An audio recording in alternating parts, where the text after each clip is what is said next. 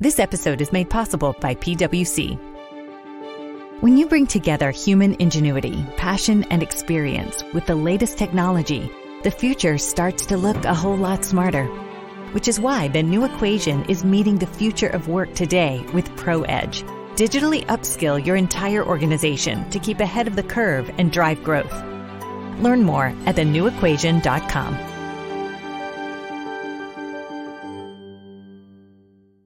On another exciting entry of Animation Deliberation, Harley Quinn Season 3 has debuted on HBO Max. The first three episodes are available now, and we're going to discuss those right after some ads we have no say over whatsoever. This episode is made possible by PWC. When you bring together human ingenuity, passion, and experience with the latest technology, the future starts to look a whole lot smarter. Which is why the new equation is meeting the future of work today with ProEdge. Digitally upskill your entire organization to keep ahead of the curve and drive growth. Learn more at thenewequation.com.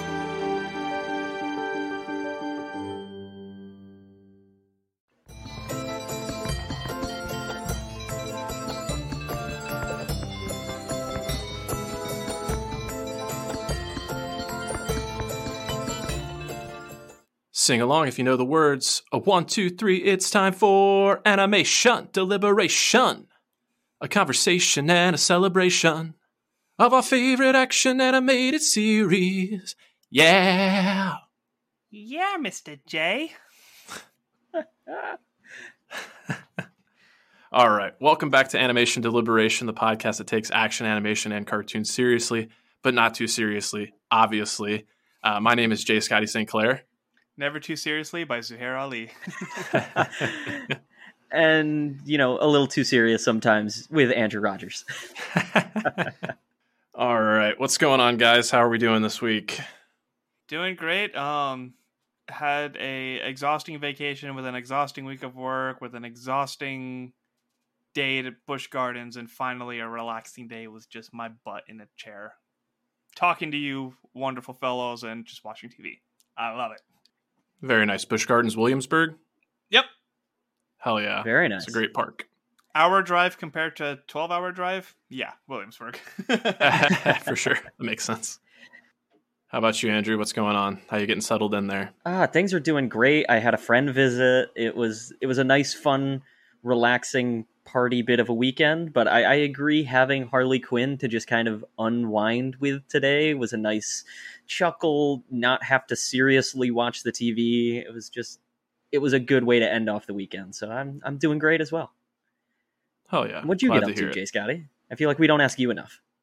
Oh no, it's it's all good. It's been um, a busy week. I've had a few logistical things in the works, um, taking on more responsibilities at this job opportunity that I have. That's worth mentioning. I actually just got word before we got on here to record while I was finishing up my rewatch of Harley Quinn. Uh, I will be attending the anime expo for Crunchyroll, the Crunchyroll Expo on Friday. I got a pass press to attend that, so I'm very excited to attend that. With that in mind, I invite both of you and the listeners if you have any specific stops you want me to make or flag any cosplayers down or ask any questions, please let me know. I'll be doing that on Friday, August 5th.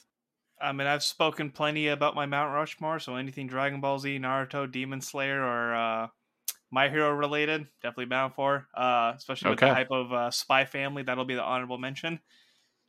Right on. My question is just who are you cosplaying as when you go or Ooh. That's that's uh hmm hmm. I have to do something that's not doesn't require a lot of preparation. Hmm, and I would prefer to not have to shave if possible. Just get a My Hero Academia like the tracksuit. Uh yeah, yeah. I was thinking um Be a hero from one C. maybe I could be Present Mic. Ooh. I just have to like gel up my hair like to the extreme. I feel like you could pull that off. Okay. I, yeah. I'm already planning out my cosplays for now that I have access to conventions and stuff, so I'm I'm ready to go. So I figured I had to ask if you were doing something fun. Hell yeah, yeah. And I'll have to squeeze in at least a couple episodes of Spy X Family before I go, just because you guys have been singing its praises for so long. I've been seeing it on Hulu. I guess I was just kind of like holding out hope that the dub would come out sooner rather than later, but uh, I might just have to take the plunge. I always enjoy the the sub anyway, but hey man, my anime references don't come lightly. Yeah, right. Okay, good to know. Good to know. Um, other than that, I will let the listeners know I did have the opportunity to see DC's League of Super Pets. Uh, I was going to provide a quick non spoiler review, but I know Zuhair in particular does not want anything said, so he's going to remove his headphones at this time, and I will give him the thumbs thumbs up when I am done. So I mean, all I can all I can do is sing this movie's praises. I went in with pretty tempered expectations. I'm not the biggest fan of The Rock historically. I mean, he's had some good movies. His team ups with Kevin Hart have been kind of hit or miss for me, but this was just a phenomenal summer movie. It's saying something when I enjoyed this movie more than I enjoyed Thor: Love and Thunder, as well as Lightyear. Surprisingly, I never could have told you that. My expectations for this movie were not that great, but it, it delivers on all fronts. The voice acting, the jokes, it's there's humor there for adults and kids alike. It's got a lot of heart. It's a great story there. And if you're a DC fan, it's just peppered with references and jokes out the wazoo. So run out to your local theater, support this movie, and hopefully we can get a sequel. And I invite everyone that's listening right now, if you've seen the movie and want to submit your feedback, do so at animation deliberation podcast at gmail.com. And that's all I will say at this point in time. But I look forward to when you guys have seen it and then we can all talk about it. And that's all I will say. So moving on. Enough of the DC dogs. That's right. That's right. Uh, we are here to talk about the Femme Fatales of DC and Harley Quinn season three, first three episodes. Uh, before we get into like each episode individually, did you guys just want to offer some like quick non spoiler thoughts about what you thought about how the season kicked off? I'm gonna get my negative out of the way. It's something that I've expressed for the last two seasons as well, and it's like it's not a bingeable show for me. Hmm. Uh, it's one of those things that is a very specific type of humor and one that like requires a certain level of attention that like I can't watch too many episodes at once, and that's why I like that this is a weekly thing. Uh, so I was finishing up my watch of season two while starting my watch season three today. So it was one of those ones where like I really had to take a break in between because it was just a lot at once. So that's the only gripe I have for it. Like it is a very intelligent show. Uh, for people who watch any form of DC, like there's something that makes fun of, but also like acknowledges in a fun way, like not even a negative way. It's just if it's one of those things like if you know, you know, whether it be something from comics, whether it be something from an animated show or an animated movie or one of the live action movies, like it really makes fun of itself in the funnest ways. It does have a consistent story and arc, you know, with season two and three. There's something that's going towards. Mm-hmm. It's episodic, like in the best ways, where there is a goal, but there's like a little thing that they go on for its, you know, it's its own episode. Uh, so mm-hmm. overall, like it's still it manages to just be very funny, great dialogue. Uh, the action is just incredible. Like their animation budget is clearly going up every time, and that HBO mm-hmm. money is wonderful for them. Uh, so yeah, just great show. I'm excited to just watch it on a weekly basis and not have to worry about the binge anymore. And yeah, I'm I'm glad that season three is keeping up with the hype. Word. Awesome. How about you, Andrew? What are you, what are your thoughts? Interestingly, I wasn't going to bring this up, but I almost feel the opposite. Like I think this is more of a bingeable show for me surprise, surprise. than a weekly thing. You know, I love you, but we're too different. It's it's too much of the same sometimes. I could change it up, but no, I I agree with everything you said. The the action's been great. I feel like they really up the ante with the gore and the like how far they can push the envelope with some things this season and it's mm. really interesting that that's the first 3 episodes I feel like they are going further than they did so I'm mm. really curious where it's going to go from here it's it's been a lot of fun and I was reminded exactly how off the walls this was because I was talking to my girlfriend about this last night because she has not seen a single episode. She's like, "Oh, what are you covering on the podcast?" And I had to try and describe in words like what the show was compared to normal Batman and DC things. Mm-hmm. And not being able to describe, I'm like, you just have to watch because it's too bizarre to put into words how zany and different this take on the DC universe is. Like, we'll get into some of the things I, I know we want to be non spoiler, but there were some of the things I said and just laughed as they came out of my mouth. Like that doesn't Batman shouldn't be doing that, but here we are. right. Yeah. yeah, for sure. Uh, I echo a lot of those sentiments. I think the thing that kind of sticks with me the show the most is that it plays and has a lot of fun with the DC universe at large, kind of like you were saying, Zuhair. But it does it does it scathingly, but also with just such apparent love and passion that uh, whether you're a casual fan or a a really deep fan, you're going to find some level of appreciation. It's going to have you laughing. Uh, I agree with everything that else else that was said about upping the ante. I really feel like the animation has come a long way. I'd be interested to see what the the budget looks like, but obviously the show uh, they have a lot of faith and confidence in it, bringing it back for a third season. And I, I really like this style of animation. It's so different from anything else we've seen. It's different from Young Justice. It's different from the animated films. Um, it it obviously harkens to the original Batman animated series, but it's a little more cartoony and playful. But the violence is just so over the top, and the characters are all so lovable. And I feel like this season, especially, is kind of playing with some of the real world things and behind the scenes things we know about Warner Brothers as a studio and the DC DC film side of things. But um, um, the show always has a lot of fun and takes the story in like crazy directions. But I noticed this season especially, there's always like a very heartfelt through line and something that we learn about these characters and something that these characters learn about themselves. And I just really appreciate be- being able to balance that tone. Yeah, and I will also say before we get into spoilers, because I know you guys have had the chance to talk about the show, but this is my first time since I missed the oh, yeah. season one two recap. I just also right. want to give credit to the voice actors. I feel like they have perfected these characters over the seasons that they've done them because I didn't totally love Kaley. Is it Kaley Cuckoo or Cuckoo? Cuoco. Cuoco. Kaley Cuoco as Harley Quinn when the show first started. I was like, I don't know how I feel about this. It's not quite what I'm expecting and she's just knocking it out of the park now. Like she's she's very talented. I never once had a doubt with that. I just didn't love what she was doing with Harley Quinn at first, and I hmm. think she has now hit her stride. I don't know the voice actress that does Ivy off the top of my head. Lake Bell.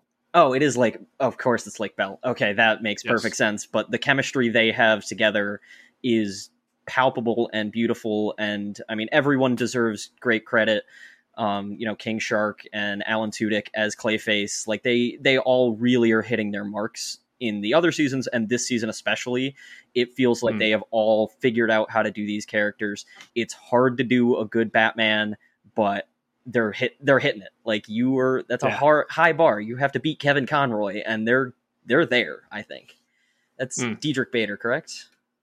Correct. Okay. Yes. Yes. Yeah, no, he's yeah, doing for for Kaley Cuoco specifically, I feel like Margot Robbie did such a good job with like her voice and the live action stuff, and I think that's what set like such a good standard of like what to go off of, and of course like the original Batman anime series as well. And that's one of those things where it's like she's very selective about like when she throws like that Jersey accent in there, mm.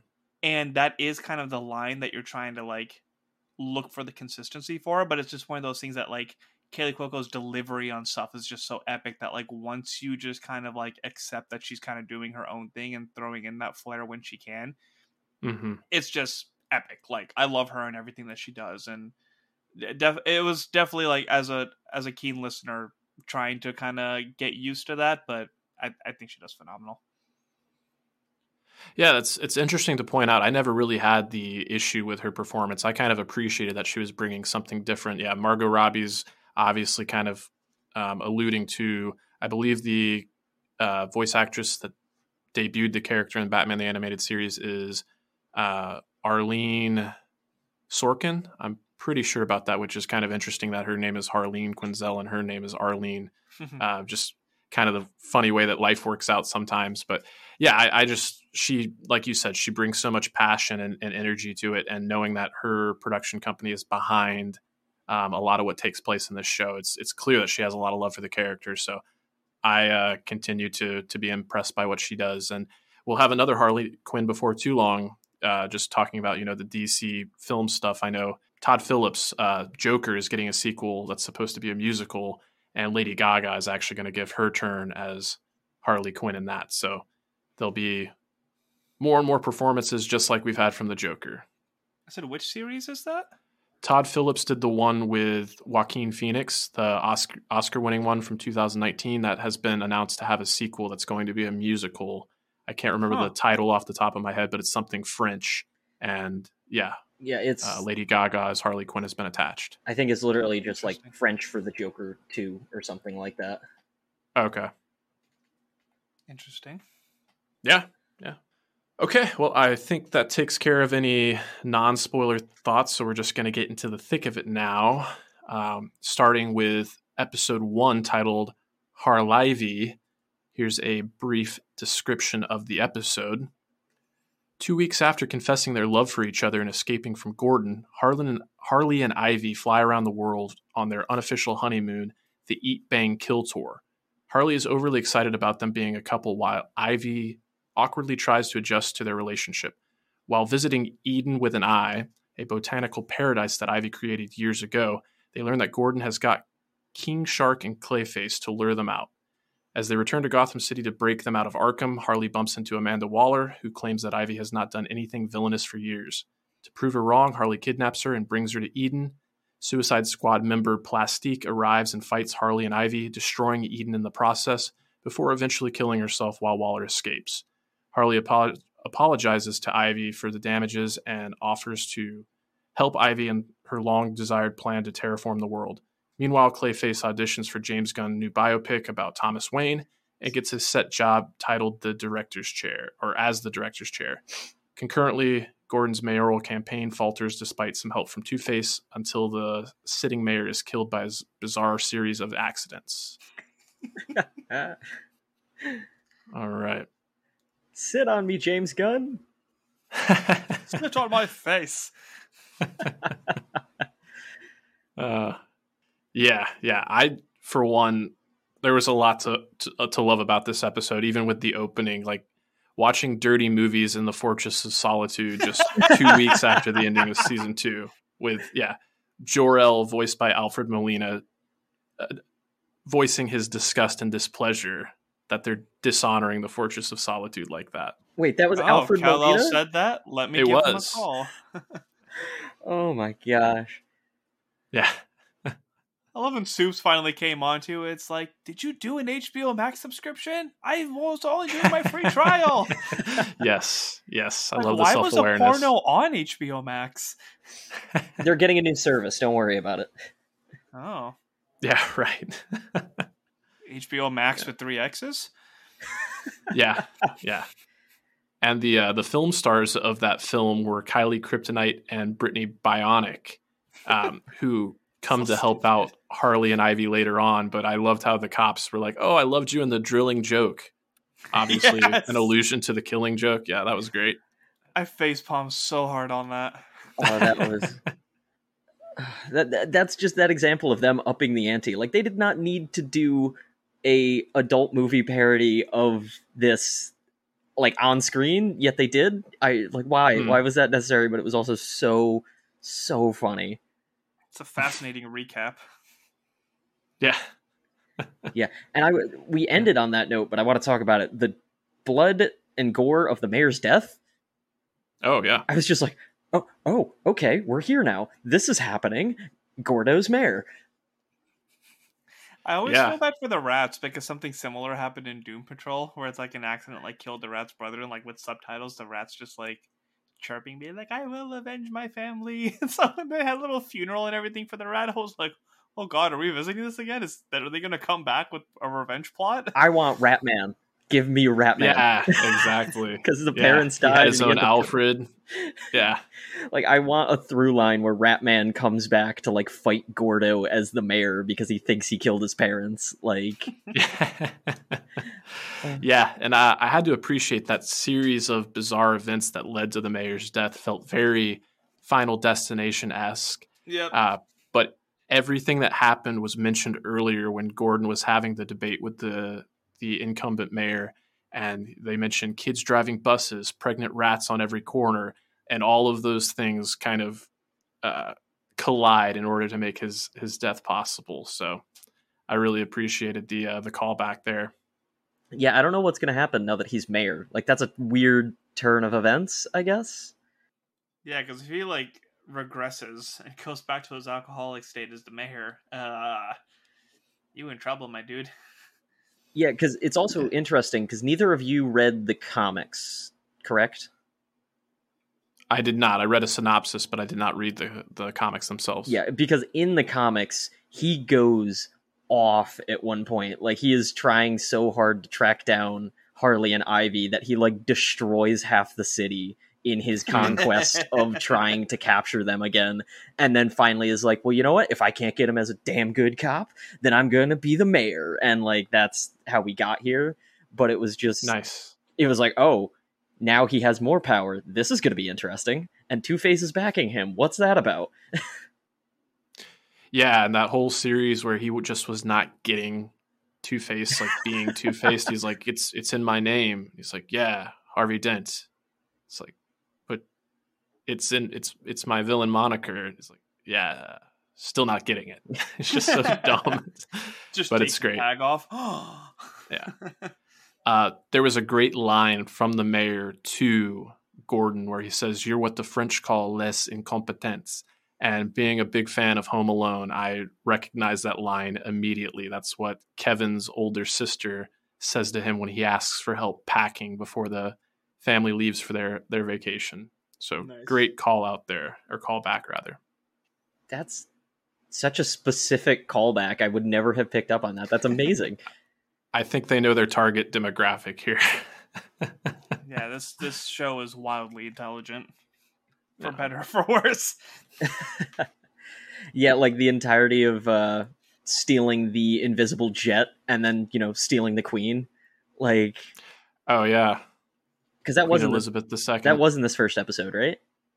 Yes, it was. Yeah, it was the beginning of the Eat Bang Kill tour. Damn bird uh, spray. oh right, really uh, good wipers. there was a second there where I thought maybe they were going to really go take that joke to the next level and tell us that it was Eagly from Peacemaker, but I'm glad they didn't go that route. Oh my gosh! I mean, it's an invisible jet; it has to happen all the time. Oh, for sure. Yeah. Uh, we mentioned uh, the joke with the drilling joke, uh, the joke with the drilling joke there, uh, but I had to appreciate another great play on words with the title. The biopic about Thomas Wayne that Clayface is auditioning for was called "A Hard Wayne's Gonna Fall," which is stupid but but great. I know I haven't been there for you, buddy, but tell your mom to put on her nicest pearls because we're going to the movies. yes, yes. Oh. Good old Billy Bob Thor- Thornton. And then uh, Batman just being like, "It's like, why can't they just let that family grieve in peace? There's so many remakes of the story. We don't need to watch yeah. it again and again." yeah, yeah, yeah. That was episode two, uh, Batman's meltdown oh. about that. But yeah, yeah, it, it was great. We'll we'll get to that though. Um, I guess my my fi- final thing about this episode is with the whole Suicide Squad montage, and then Plastique coming in, and she says, uh, uh, Amanda Waller asks her like, "Why why'd they send you?" And she says, "The PR has." PR has the A team overthrowing a dictator in Central America, which, if you've seen James Gunn's Suicide, the Suicide Squad, you know exactly, exactly what they're what referring to there. yeah, yeah. So I like that a lot. Yeah, I found it funny though that the Suicide Squad that they showed was the Ayer Suicide Squad. So at first, mm. I didn't also know if that's why they said the A team is there because it was Killer Croc, uh, Enchantress, Captain Boomerang, Captain Boomerang, uh, Katana, Katana, yeah, and I think that Dead was it. Yeah, and Deadshot. Deadshot. Yeah, yeah, uh, yeah. I think Enchantress was clearly the one that was like lifted right out of Ayer's movie and it was I think it was the same Killer Croc, Croc too, or was it the Killer Croc we've seen before? I don't know if we've seen him before, but he showed up later when in episode three during the Villy Awards. I noticed him in the background. I well, I know he was in the pit in season two. That's why I'm trying to think, remember if it was the same designer oh, or not, because okay. I think he was like knitting with Bane in the pit as he was a reformed. Oh, I forgot about that. Okay, uh, cool. Convict, cool. but yeah, you know, more yeah. Suicide Squad jokes, please. fell in the pit. Yeah. yeah. And then I guess the the final thing I'll say about the episode is we kind of talked about Gordon stepping up to become the mayor now that the the mayor was killed. Uh, just extrapolating from what we saw in the trailer, at some point in time, Joker's going to run against him for mayor. So I'll be curious to see how that makes him further unravel. Yeah, there seems to be uh, two main villain plot lines, and the mayor definitely seems to be one of them, along with uh, Ivy's terraforming plot. Yeah, and I could see Amanda Waller continuing on as like a background bad guy as well. Oh yeah, yeah. She's Just pissed. She Team gives the it all. the double middle fingers as she flies away. Yeah, that's not the last we've seen of Amanda Waller. I don't think. Amanda Waller always comes back. Yes. When Harley She's- found that last plant and she was about to pick it, I was like, why is Ivy not stopping her from taking the plant literally off of its roots? Mm. Yeah, yeah. I think it just kind of goes to show that uh, as the episode kind of described, and we saw Harley's like all in on this relationship and kind of willing to like forego her own interests and uh, what makes her really happy in terms of like destroying things in order to make Ivy happy, even like that she's like counting every single day and every anniversary. I think the episode ends with her like saying like 19, 19 and a half days together. So uh, I think as the episodes progress, we start to see a little more tenderness from Ivy. But at this point in time, I'm a little fearful that Harley's kind of almost doing the same thing that she did with the Joker. Obviously, it's a more healthy relationship, but she seems to just want to like give her all like right off the bat. So we'll see where that goes. For sure. All right. Any final thoughts on that first episode, Harlivy? now they're all jumbled together for me. Okay. Yeah, I'm already trying to go back through and I'm like, okay, I know what I need to say for episode two, but did this thing happen in two or three? Or uh, we'll get there. This description will hopefully help me.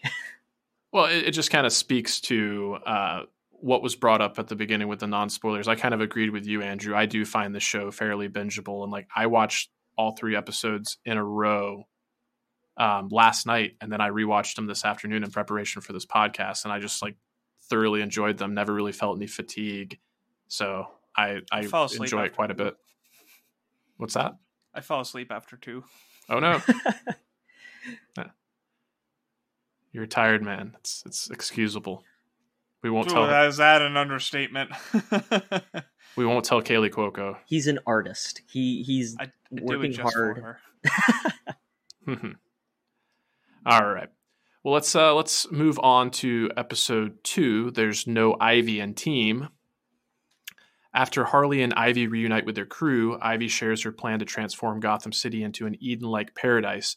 Their first step is to get amber containing prehistoric mosquitoes with the DNA of prehistoric plants from Gotham's Natural History Museum.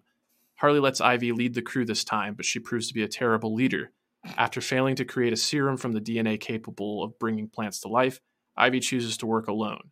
Meanwhile, Nightwing returns to Gotham as well, but struggles to cooperate with the rest of the Bat family. Harley and Batgirl bring their respective teams to a newly opened escape room to foster camaraderie. But the room turns out to be a death trap set up by the Riddler. To get out alive, they all need to work together, during which Ivy and Nightwing both learn and evaluate teamwork. After successfully escaping, Ivy once again tries to create the serum, but her experiment destroys the crew's lair and causes Frank to grow legs and glow green. That was all episode two? Yeah. Huh. Now I'm really forgetting what happened in three. oh, okay. Yeah. well, these recaps might Yeah. really be helping us then. Well, the line of uh, "How did Ivy plan become worse than a Harley plan?" was epic, and I love that they introduced Nightwing in this. His intro and Mhm. everything was fantastic. I loved all the dialogue in the Batcave. Like, it seems smaller. Why does this? Why does this suit have boobs on it? yeah. Yeah. and I, I don't think I knew or remembered that Damien was in it, or maybe I saw it in the trailer and just forgot. But he was Hmm. like, "All right, Nightwing, member of the Bat family. You forgot, dickhead, dickhead." Yeah. Right. it's like there's the dick sho- joke right off the bat. Oh, Yep. yes. Honestly, this is a very interesting version of Nightwing. Um, it's Yeah. obviously not the Nightwing we know and love from like Young Justice. It is a goth, Not edgy, very tongue in cheek. Like, I got to get out of Batman's shadow. Why is your voice deeper? Don't worry about it. Like th- those kind of things were so perfect. My only complaint. I think they just didn't make enough jokes. Like there were so many more Hmm. that I was expecting them to hit, and this is also partially from me reading the Harley Quinn comics. They Okay. made some jokes in those comics. They had an entire page dedicated to jokes about Nightwing's butt in the comics Oh, okay. and it was Right just over the top like continuing on zuhair's laughing because there's one where his butt is just out in the comics and it literally is happened to be when my girlfriend walked into the room that i was reading that panel. And i was like is this what it looks like? I promise. It kind of is. it kind of is but it isn't. So that's my only thing. Like i was just expecting more and i think we're going to get more nightwing as the season goes on. It kind of seemed like he the way he made amends with batgirl at the end i don't Mhm. know if we're going to get their romance or not but it Mm. at least seems like he's going to kind of come back in some capacity so i think there's more to be said with this character but they're having a lot of fun with making the goth long hair swooping kind of jokes and i'm i'm just surprised they didn't give him the mullet at this point It looked like in a couple of shots you could see like some longer. Was it a little longer hair the behind there? there? I thought so. I thought so. It was more of a modern day mullet. Okay, yeah, I'm. I kind of agree with you there. Uh, but I loved everything about Nightwing. I we've seen him portrayed so capably in the past that he's just kind of the perfect character to make that foil and kind of um, be a little more tongue in cheek with him and have some fun with him. And I thought Harvey Guillen, who uh, has been popping up uh, on What We Do in the Shadows, another show that I'm covering on Pandavision. Quick little plug there for you. Um, I, I thought he did a phenomenal job and really brought the humor. But the the one thing that really stuck out to me about him was when they were gearing up to leave and uh, do this mission. Not only does he not like, he said like something to the extent like, "I don't do discreet," which is like, that's exactly what Nightwing does. Okay, anyway. But uh, right when they were leaving, and he called shotgun, but Damian got there first, and then they told him that he can go with the macaroni, and he's like, Alfred dressed as the macaroni, i like the completely closest thing. forgot about that That Yeah. threw me off. the closest thing I can compare him to is like Pops from the regular show. He's just ridiculous looking, and then when Nightwing sees him, and he's like, "The macaroni, fuck the macaroni." so good. Uh, Yeah, I wasn't ready for that. I love how, I love how the Batjet has like four seats, but the Batmobile only has two. yes, yes, yeah. The macaroni is like your chariot awaits. Uh, and uh, I had to do some research to find out if the macaroni was like an actual character, and it's inconclusive at this point in time. I didn't see any other references to the macaroni, but it's it's great to see Alfred again.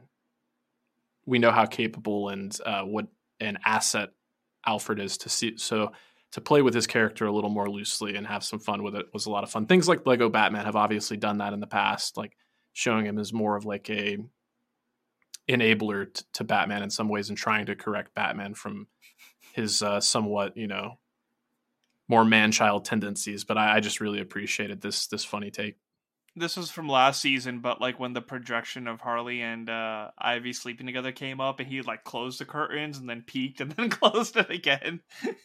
Yeah, No, I need more capable Alfred in my life because some of my favorite comic panels that I've ever seen is where Bruce is like, Alfred, you almost killed him. And he's like, Yeah, you have a thing against guns. I don't.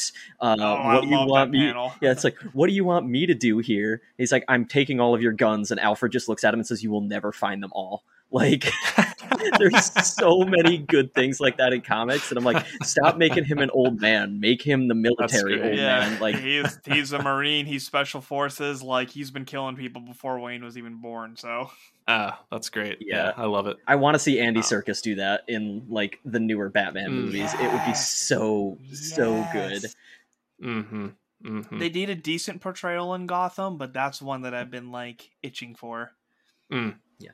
Pennyworth is also a pretty good job of getting Alfred out there. I've seen a okay. couple I haven't watched it yet. Okay. Cool. I didn't even finish Gotham. I never watched an episode of Gotham. I just wasn't all that interested, and the buzz around it was never compelling enough for me. But to those that that love it, I'm glad it's there for you. I compare Gotham to like the CW shows. The first two seasons Okay. great. After that, you can just you could just stop watching. Yeah, just Gotcha. try to shove in as much as you can, not in the best way. Understood. Understood. Um, well, a couple of other things that stood out to me was when um, Ivy was kind of first like trying to lay out her plan, and Harley was like amping her up so much, and she's like, "You guys are gonna cream when you hear this. This this will make Lex Luthor shit his pants." And King Shark just has the great delivery of, "And that man does not shit his pants for anything."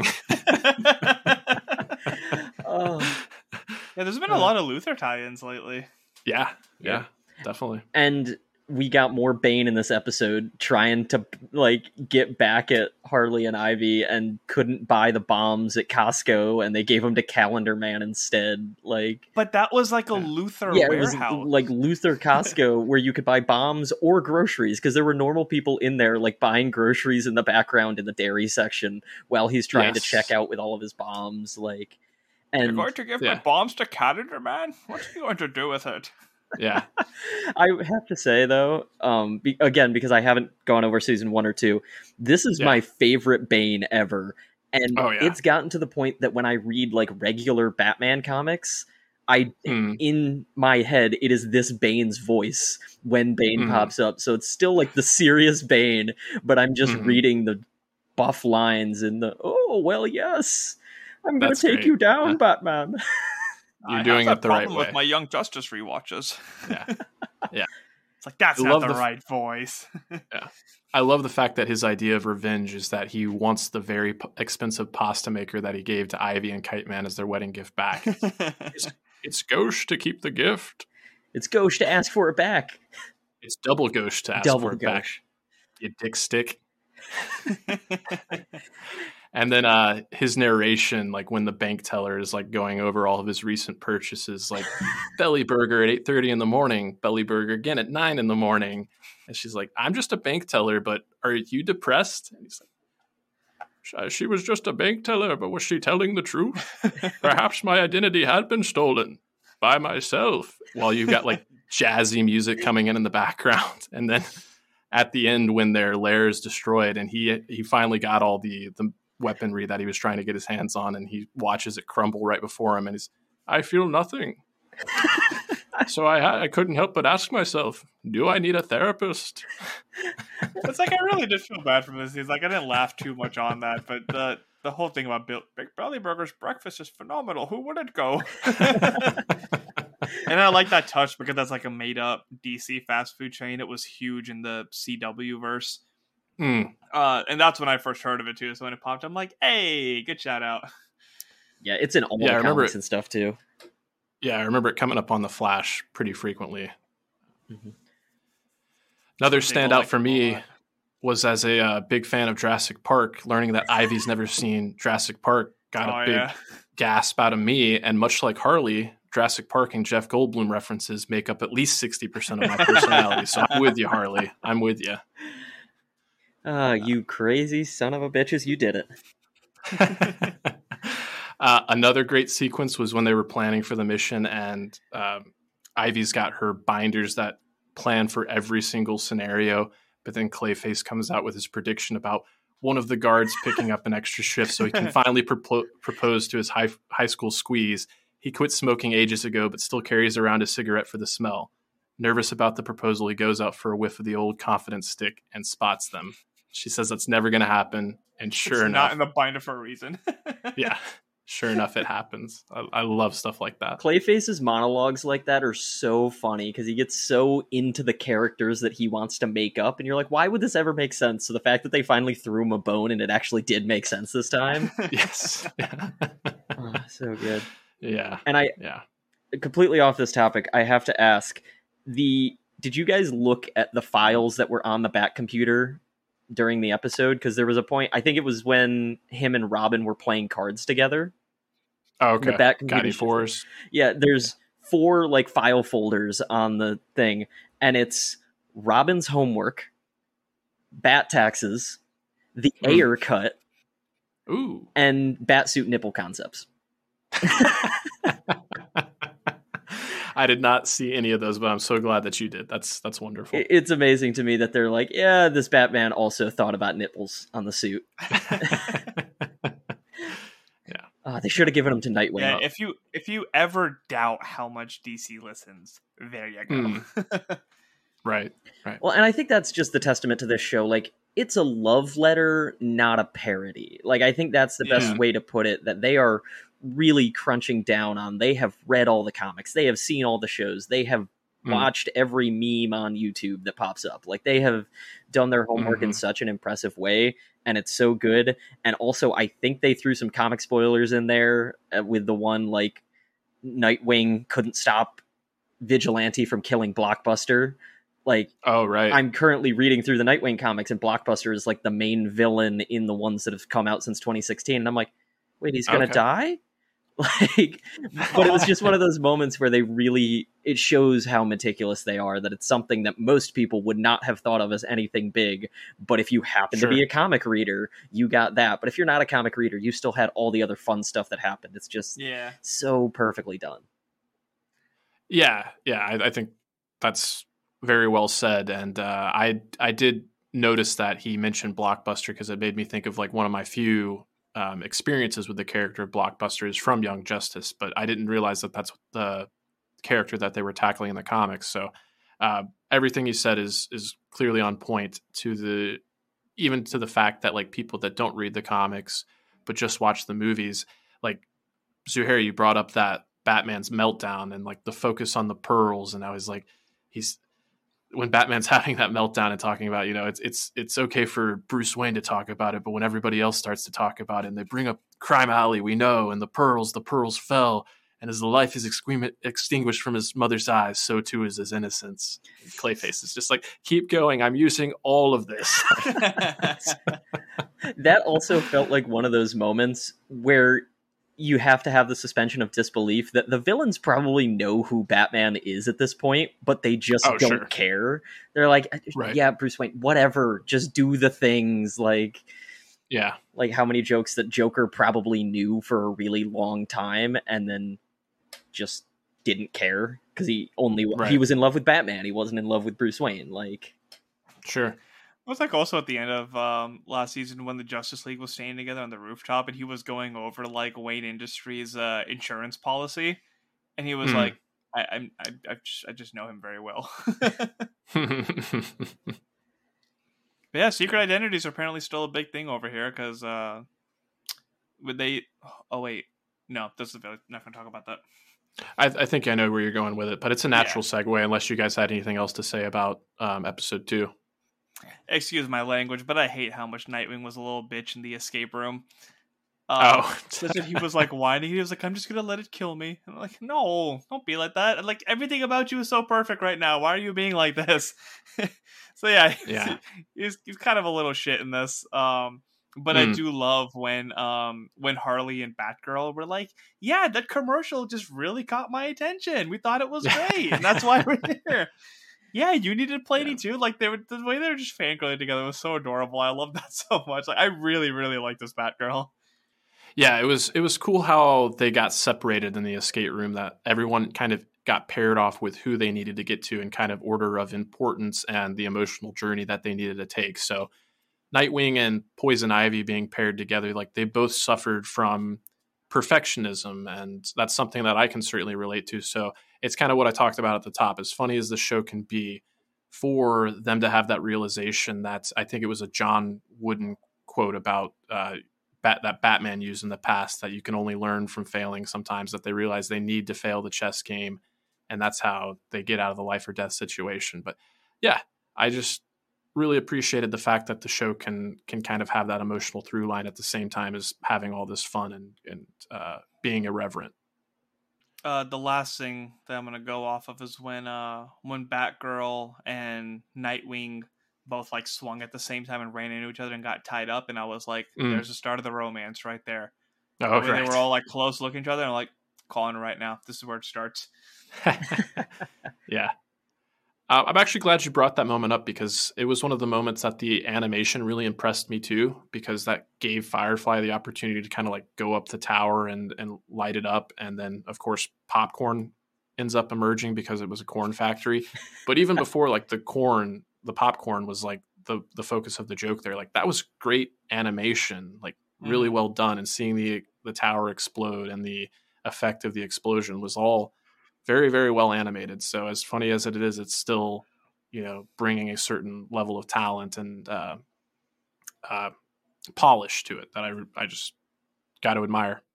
I don't remember what Batman said to Damian, but I just remember it being really funny. Mm. Yeah, no, on the topic of that, you even mentioned at the beginning, like, we've always seen Nightwing as so capable. So to kind of get him as this little bit more whiny side is interesting. They still didn't cut out how good of a fighter he was and an acrobat he was. Like, the beauty mm. in which, and I think that's why I love Nightwing so much, is his fighting style is so acrobatic because he was raised as an acrobat it's just so cool to see the way that they did him flipping around and swinging around the tower with his mm-hmm. two sticks that I can't batons. remember. Would you just call them batons? Yeah. Okay. I, in my head, there was yeah. a much better fighting name for them, but whatever. He they did a really good job of still showing like, yeah, he complains, but he was still Nightwing. He still can fight. He still mm-hmm. was doing the good things, even if he gets in his own way or Batgirl's way. Yeah. Yeah. If you were to like design Robin, have four versions of them that look exactly the same, but give them the fighting styles of each one, like Dick Grayson would definitely stand out the most from all three, all four. Hmm. Yeah, I think the only other one would maybe be Damian and the way that he generally fights with a sword and is much more. Yeah, if you take all weapons aside, like literally yeah. just hand to hand combat, mm-hmm. Dick Grayson would definitely stand out easily. Sure. And the other thing you'd have to like kind of like narrow your eyes a little bit. I think that's fair. Yeah. Yeah. I will have to say though, you bringing up the Robins and the fact that there are four of them just reminded me that Clayface had that admission that he's still credited as Clayface number four on IMDb, and he's trying to rectify that. So, poor Clayface. Keep at it, buddy. We we believe in you. But also, what are the other oh. Clayfaces? Yeah, true. I know how I want to start number episode. yeah, now. you and I are on the same page. Of hmm, mm. I wonder how many Robins there are. mm. Go. Should, should, I just say my thing yeah. and then do the synopsis? Yeah, go for it. Oh my god, when they were doing the Villies and uh, the the fact that um, Jason Todd was being beat to death was just a bit. Mm-hmm. And he mm-hmm. just got up with a crowbar and his bloody face was just like singing and dancing. I'm like, Joker, you sick bastard. No. I hated that so much. I was like, ah, that hurts. That hurts my soul so much. I can't believe I they went like there. It. it. was. I don't like it. Too dark. No, I want to know how they got permission to do Joker beating him with a crowbar. Like, how do you? That's mm. that's crazy. It's. Mm. Uh, it's the worst kept secret in DC at this point is that Jason Todd dies. I mm. don't like it. yeah, yeah. I have to admit, it got a, a good laugh out of me. Yeah, no, did that third episode. That was when you to- could tell they weren't pulling any punches. Like right. I, I, don't know, doing that, and then the other, the other scene we'll get to that is like, eh, they they went there. Okay. mm. Okay. but I'll let you give the synopsis before we go too deep. Yeah, for sure. So, uh, episode three was titled The 83rd Annual Villy Awards, and the description follows as such. Following their lair's destruction, the crew moves into Catwoman's old apartment. Harley learns that she and Ivy have been nominated for Best Couple at the 83rd Annual Villy Awards, which she has always won with Joker. Despite not liking the award ceremony, Ivy accompanies Harley, but becomes more uncomfortable when she learns that they will they are seated next to Kite Man and his new girlfriend, Golden Glider. Meanwhile, Clayface impersonates Gunn to meet Billy Bob Thornton, who is playing Thomas Wayne in the new film. Thornton comes to appreciate Clayface's acting skills and shape shifting abilities, but he is accidentally killed by Catwoman's tiger. So, so Clayface takes his place in the film. At the ceremony, Harley tries to peek at the winners list by fighting the android guarding it, while Ivy bonds with Glider over their social anxiety after their talk, Ivy realizes she should have been more supportive of Harley, who, with Kite Man's help, realizes that Ivy's love is a reward in itself. They leave the ceremony despite turning out to be the winners, so Joker takes their award for himself. I love Golden Glider so much. Everything mm. about her design and the voice and just her bubbly attitude and just everything about her is so perfect. Mm yeah, they they endeared you to her immediately. Like before I even put the pieces together as to who it was as a character, I was just like, I love this. Mm-hmm. This might even be someone totally original, and I don't care. And then when they said, "Oh, this yeah. is this version of Golden Glider," I knew who it was.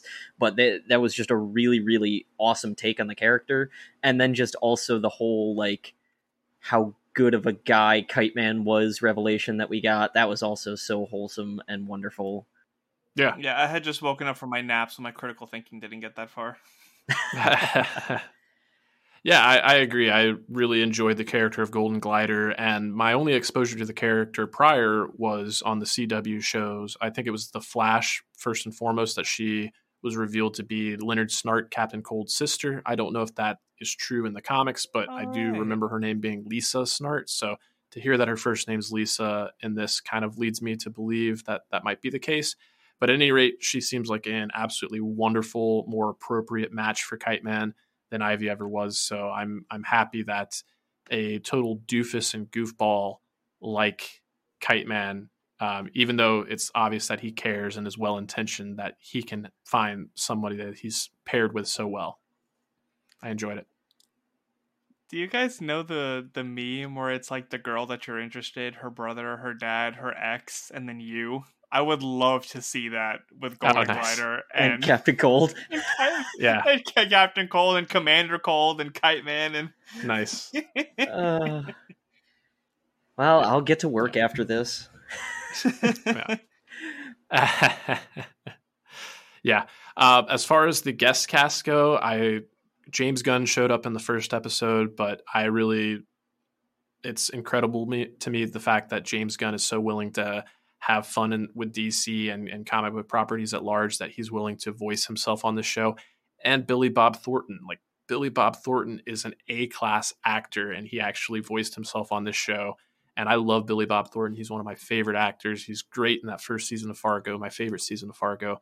Um, and when he got the text saying that Ryan Reynolds is asking again if he could just please try his gin, the I believe it's aviation or aviator gin. Yep. Aviation aviation gin yeah that was hilarious he was like hell no and uh, it's it's just funny knowing like how many like business uh, avenues like ryan reynolds is currently pursuing because i keep getting the mint, mint mobile, mobile ads yeah whenever i listen to podcasts so i actually did look at mintmobile.com recently and it seems like a great deal but now i've been getting the emails like every day so calm down ryan reynolds you done goofed well, that's his whole thing. He doesn't pay for marketing, so as soon as you do word of mouth things, he's sending you emails. It's he's a smart businessman. I don't know what to tell you.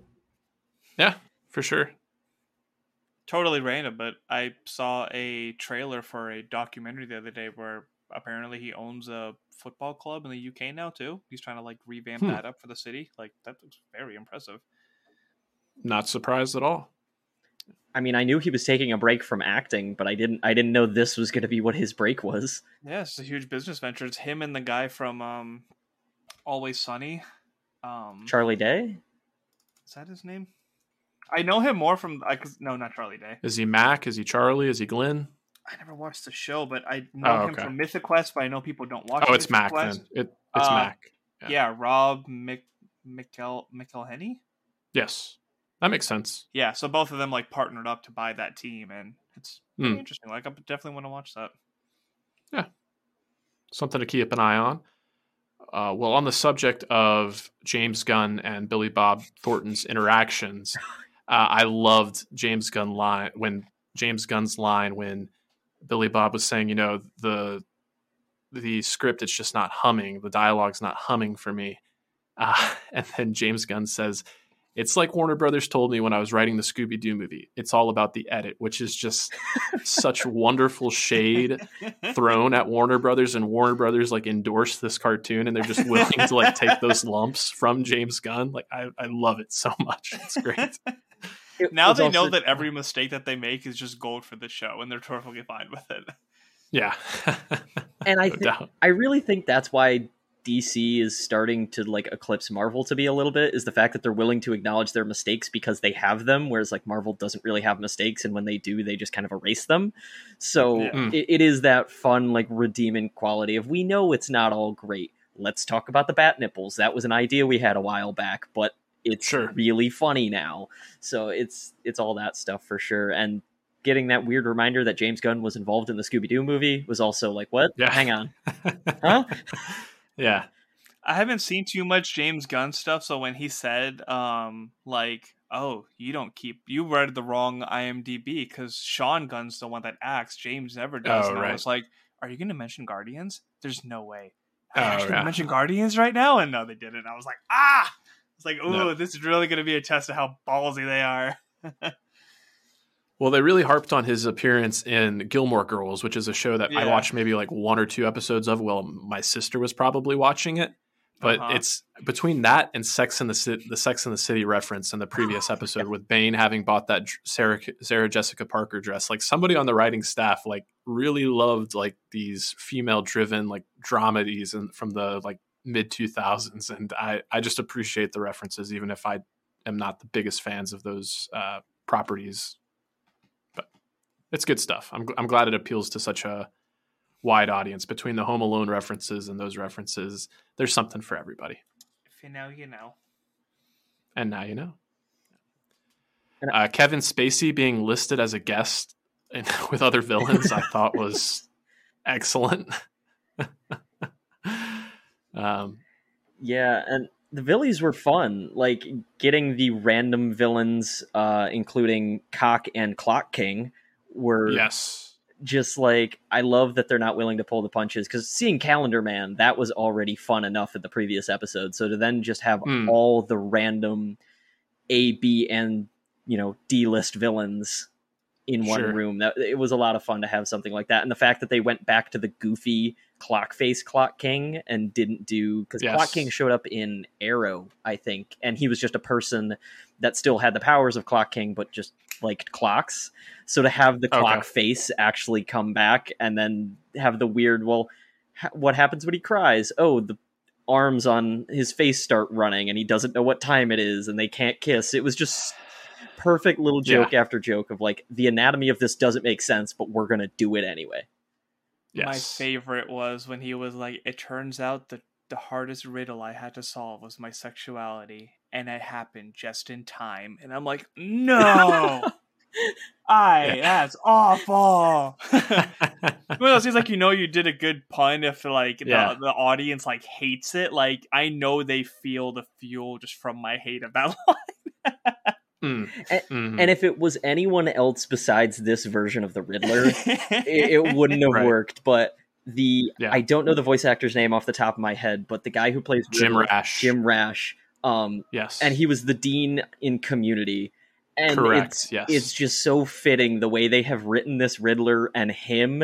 It just works so so well. And they even threw in the fact that he was the dean of the Riddler College as well, which I love. Mm. So Yeah. No, he he delivers those lines so perfectly that you don't question how bizarre this take on the flamboyancy of Riddler is. Yeah, for sure. Yeah, and uh, it's kind of a, a good point to bring it up with Clock King and the Riddler's relationship there. As I was like kind of like doing some research on the show, I noticed that it actually won like back when the first season debuted, uh, or maybe the second season, 2019. I think it was the first season, but it won some GLAAD G L A A D awards actually. So it's just worth mentioning that the show um, is is doing the represent representation, but not really holding a lantern to it. Like Harley and Ivy's relationship seems completely natural, as does Clock King and the Riddlers, and they, like they're able to have those jokes and kind of poke fun at it, but it's never done maliciously. It's done with you know a lot of um, respect. I, I would say. I mean, it's an irreverent show, but it, it's still treating these shows, treating these relationships and these characters um, with some respect and dignity, while it's also able to pull the rug out from under them. And I, I just I think it's really well done.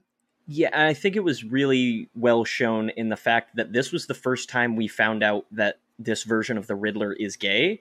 That they didn't Mhm. joke at it in the other seasons. It didn't come up. It was just naturally this character. And then when Mhm. it happened, they didn't do this big, oh, the two couples that we have that are nominated as best couple both happen to be LGBT. It was just, Right. oh no, Riddler and Clock King are the other two up. And I agree with you. It felt natural. It was just, Yeah. yeah, these two very much so are enjoying being together as any couple would be. Didn't miss a beat, didn't say anything. And like they Mhm. were an oddly cute couple. It was kind of, for not knowing how a clock emotes. I was like, you could tell he likes him, and it's so funny. Uh, Yeah, that's exactly how it should be. That's one things I always uh, credited Arrow and Flash for was just like they just Mhm. casually said, "Oh, my husband," or you know, "My girlfriend," this and that, and it's Mhm. just oh yeah, that's exactly how our society is supposed to be. But I'm not going to dwell too No. much into that. Just had to say it once.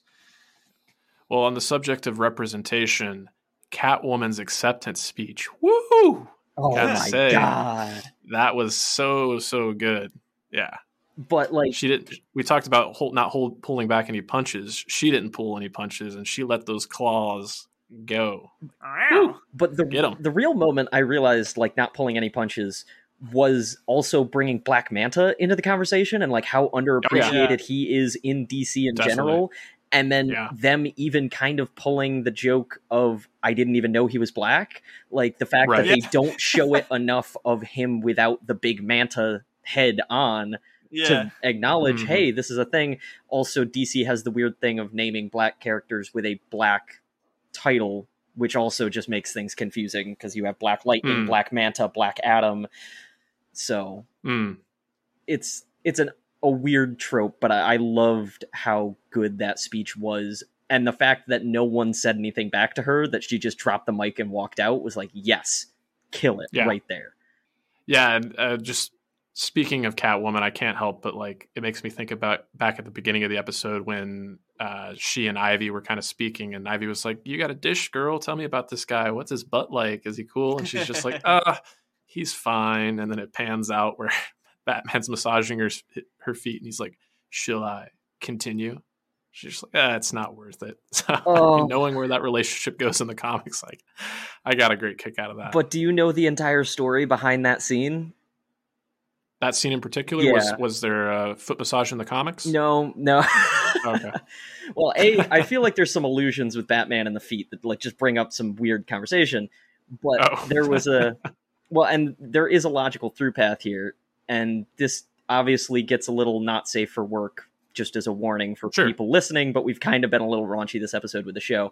Um, when Yeah. they first wrote season three, there was supposed to be a scene in which Batman was giving oral sex to Catwoman. Okay. And- Yep. There was Yeah. a huge controversy.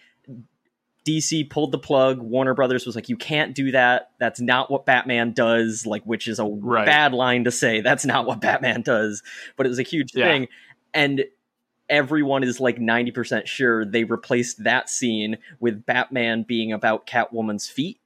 And it's just an even weirder, like, so they took it in this direction. That's how we're going to solve this problem. But yeah. yeah, the minute I saw that, I I had to pause because I was laughing so hard. I was like, they did not just like Uh, replace that with this instead. Yeah. I Yeah, forgot mean, about it in the moment. After Killing Joke, like it's really hard to faze me on Batman doing things like that. So it was funny, Yeah. but it didn't like throw me off in that sense. It it just Yeah, threw me off because I knew what should have been there. That was why I was like, oh, we Yeah. did this instead. Okay, guys. I Yeah. don't think I knew that, but like I I guess I wondered which of the two was happening cuz I thought it was like he was just going down and then once I noticed like the only thing she wasn't wearing was socks was like is this just a weird foot rub or toe sucking or oh, okay. I'm not going to think too hard on this, but it's uh okay. And that's exactly it. If the controversy wasn't there, or not controversy, if they hadn't announced that the plug was pulled on that months and months ago, I wouldn't have thought twice about that scene. I would have just been like, okay, that's a little off, but knowing the backstory to it is just really funny. yeah, I didn't know that and my and my head went in both directions anyways.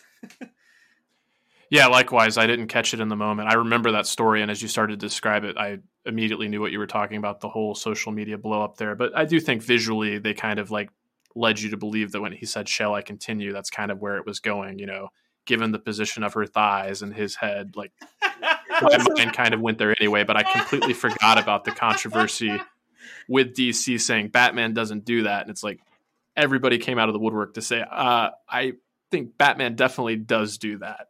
okay. Me and my friends have been using the line "That's what heroes do" ever Yes. since.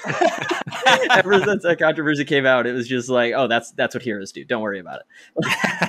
I mean, he's a playboy for a reason. Like, Yeah. But the He fact that no doubt. Catwoman turned him down was also just so funny that she's so petty in this show compared to the other Mm. versions. Like she's always Yeah. usually the tease, but like just how Mm. not about anything she is. It's like, oh, tell me about the new man. He's all Yeah. right. Like, Right. no, you were dating Playboy billionaire Bruce Wayne. Like, and he's got to be ripped. He's fighting back Oh, hard yeah. out there. So like, it can't be oh, all Oh, yeah. that bad. He Yeah. must have lost his Bruce Wayne touch. He's gotten a little more into the Batman part. He's Yeah, discovering perhaps. himself again. Well, it's always the question: which one is the mask, Batman or Bruce Wayne? I mean, I of people say stand Bruce by. Wayne is the mask. I stand by Bruce Wayne died in the alley that night, and he's just an alter ego. Fair enough. Fair enough. Ooh. Well, changing gears a little bit here, um, I found myself relating to Harley a lot within these first three episodes, uh, especially with the Jurassic Park stuff we brought up earlier. But when she was fighting the android in the bathroom and they crash into one of the stalls, and she's like, "Beat it, invisible kid," and he's like, "Uh, I'm imperceptible, man," and he darts, and she says. He didn't wash his hands. I am 100% with you, Harley. I will shame anyone that I see not wash their hands and leave the restroom. I remember when I was growing up and in church, a guy did that, and I told everyone, "Do not shake hands with this man. He does not Oh, wash yeah, his it's hands after he uses the bathroom." Yeah, not cool. Not cool. When, when you said that you related to Harley, my head went to like just the the dire urge to wanting to beat the shit out of stupid people. But yeah, that too. You also we're in talked, different mindsets there.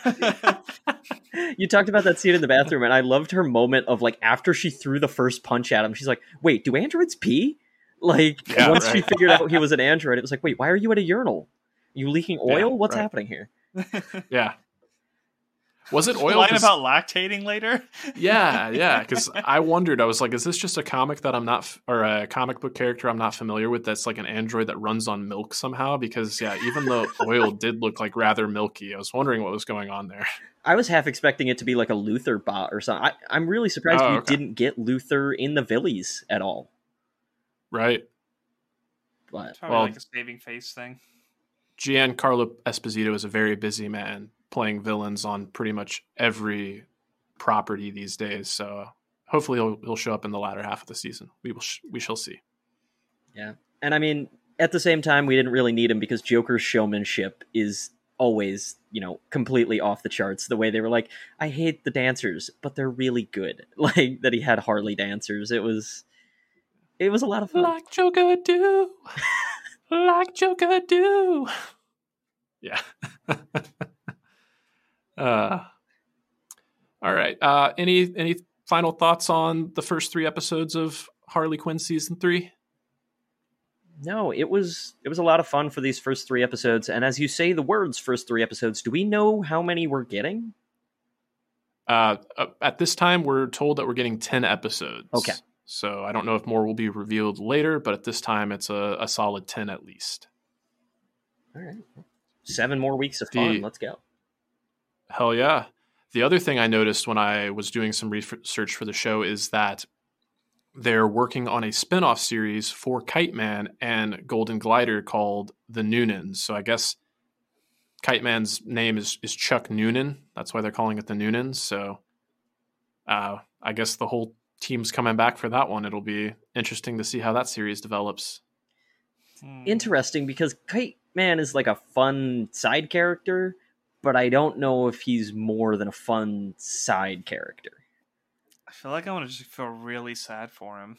Like I already do, Yeah. but I'm gonna feel like exceptionally. Sad I do think they're going to do it very redeemably. I think Golden Glider is going to point him in a good direction, and they're going to Maybe. you know take him on a. He's going to evolve and become Glider Man. Perhaps I could totally see it going in kind of the direction Zuhair's thinking, though, too. It might be the Bojack Horseman of the DC universe, where we're just like brokenhearted for this guy pretty regularly.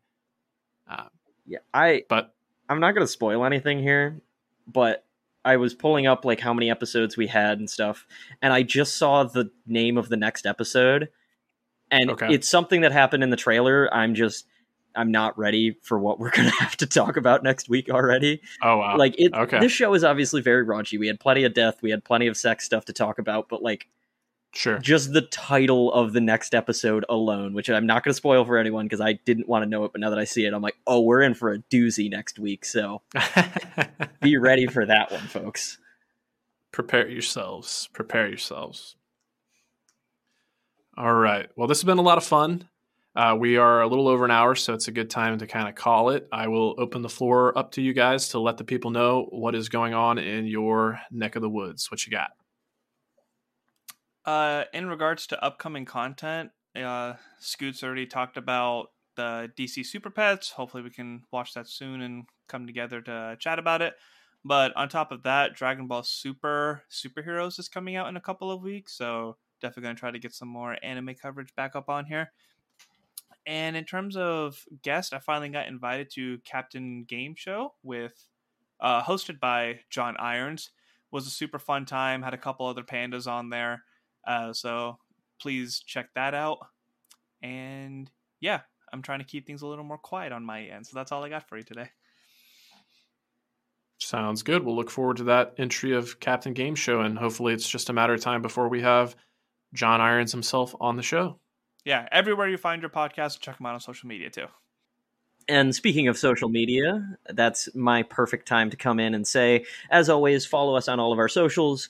Uh, Twitter and Twitter is Animation Delib One. Instagram and Facebook are just Animation Deliberation. That's where I'm putting up all of our content, announcements for every episode. Great way to share to your friends if you want to do anything like that. And as of right now, that's all I have going on because I agree. I'm trying to keep things quiet for now, but there are some things coming down the pipeline as well. So we're getting excited for more content to come. We're in that kind of weird lull right now where there's not a lot going on, and I'm happy about it. There's no movies, no Marvel shows, right. no Star Wars shows. I could just focus on this and have it be mindless, and it's great. So.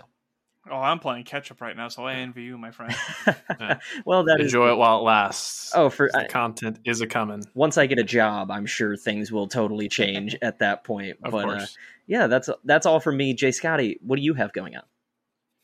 Yeah, I just wanted to kind of piggyback off of the social media call there. Um, last week on our coverage of Comic Con 2022, San Diego Comic Con 2022, uh, we discussed What If Season 2, and Andrew had a great prompt that I'd like to reiterate here. If you have an idea for a what if scenario, uh, please let us know what you're thinking on any of our social medias.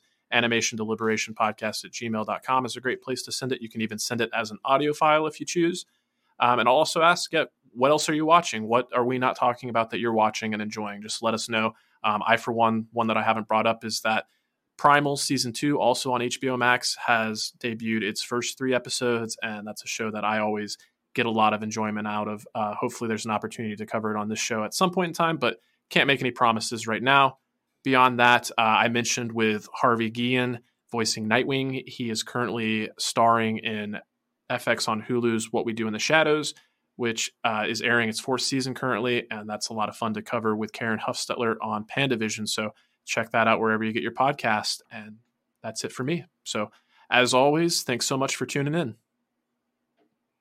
And lastly, before I forget, um, speaking of sending in questions, we have a date for the concert master of Bob Burgers. Uh, so if there's any questions that you have about music in cinema or TV or sound effects or anything of that sort, feel free to uh, send it our way to the animation deliberation podcast at gmail.com so that we can ask on your behalf. Right on. Well, one more time, thanks for tuning in. Stay whelmed. And until our fun episode next week, muscle muscle. Thank you for listening to the Animation Deliberation Podcast, a proud member of the Stranded Panda Network. If you would like to contact us, you can email animationdeliberationpodcast at gmail.com or follow us on Twitter at animationdelib1. For this and other great shows, you can visit strandedpanda.com or join the great community that is the Stranded Panda Chat Facebook group at facebook.com slash groups slash svchat. Tune in next time, and remember, stay whelmed. This episode is made possible by PwC. The future calls for digital transformation you can trust. That's why the new equation is business led and cloud forward, using secure technologies to drive tax efficient solutions for today and tomorrow. It's how people and technology work together to transform transformation. See how the new equation is building trust and security with the latest tech at thenewequation.com. This episode is made possible by PwC. When you bring together human ingenuity, passion, and experience with the latest technology, the future starts to look a whole lot smarter. Which is why the new equation is meeting the future of work today with ProEdge. Digitally upskill your entire organization to keep ahead of the curve and drive growth. Learn more at thenewequation.com.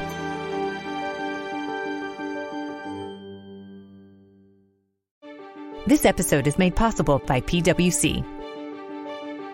The future calls for digital transformation you can trust. That's why the new equation is business led and cloud forward, using secure technologies to drive tax efficient solutions for today and tomorrow. It's how people and technology work together to transform transformation. See how the new equation is building trust and security with the latest tech at thenewequation.com. This episode is made possible by PwC. When you bring together human ingenuity, passion, and experience with the latest technology, the future starts to look a whole lot smarter. Which is why the new equation is meeting the future of work today with ProEdge. Digitally upskill your entire organization to keep ahead of the curve and drive growth. Learn more at thenewequation.com.